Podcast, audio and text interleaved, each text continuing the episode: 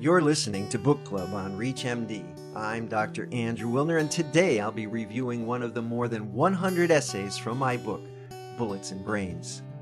On August 3rd, 2011, the FDA approved a new antivenom for scorpion stings. Many of the essays in my book are triggered by uh, such news reports, and I decided to look into this. Why was this important? Turns out that there is a scorpion, Centruroides sculpturatus, also known as the Arizona bark scorpion, which is the only one of about 30 scorpions in the United States that is potentially uh, lethal. And of interest to neurologists, it is a neurotoxic uh, scorpion. Patients will have wild, flailing movements of their arms, strange eye movements that may be like nystagmus or even opsoclonus, as well as respiratory distress requiring uh, intensive care, admission, and often intubation and sedation. Well, up until about 1999, there was a goat serum for these uh, severe scorpion stings. And it had a lot of side effects. It wasn't completely embraced by the community. But in 1999, they stopped manufacturing it. It was not an FDA approved treatment. Consequently, there was no treatment other than supportive care after 1999. This was really not a big problem, even though there are more than 11,000 uh, stings reported from in Arizona, most of these are uh, quite uncomfortable but not life threatening. However, the exception is children, and for children under five, a scorpion sting can be fatal. And about 25% of children under five years old can die. And this is because of their small body weight and relative high dose of the uh, toxin when they're uh, stung. And of course, many stings are uh, accidental.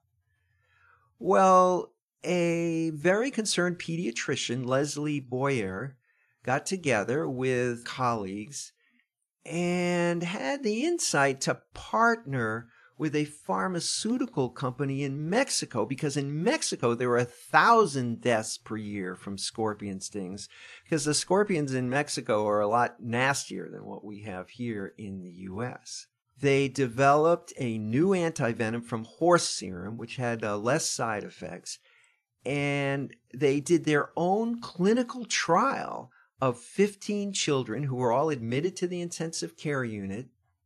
Half got the new antivenom and the other half didn't. This was reported in the New England Journal in May of 2009. The title of that article is Anti Venom for Critically Ill Children with Neurotoxicity from Scorpion Stings, with the lead author, Dr. Boyer, B O Y E R. Well, sure enough, this new treatment worked. It was almost miraculous. The half of the patients who received the antivenom were smiling within hours, and measurements of the antivenom in their blood were nil. The other half one of them responded, but the others were stuck in the ICU, uh, intubated, requiring 10 times the dose of uh, benzodiazepines for sedation. So, after this clinical trial, this drug was approved. And it's just a fabulous story because it's, it was, it must have been a huge effort by Dr. Boyer and her colleagues.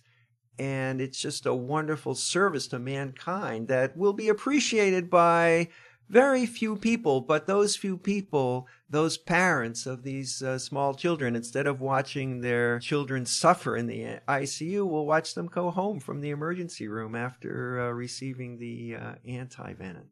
It's really an amazing story. There are more than a hundred other amazing stories in my book, Bullets and Brains. For more information, and to access other episodes of this series, visit reachmd.com forward slash book club, where you can be part of the knowledge. For ReachMD, I'm Dr. Andrew Wilner. Thanks for listening.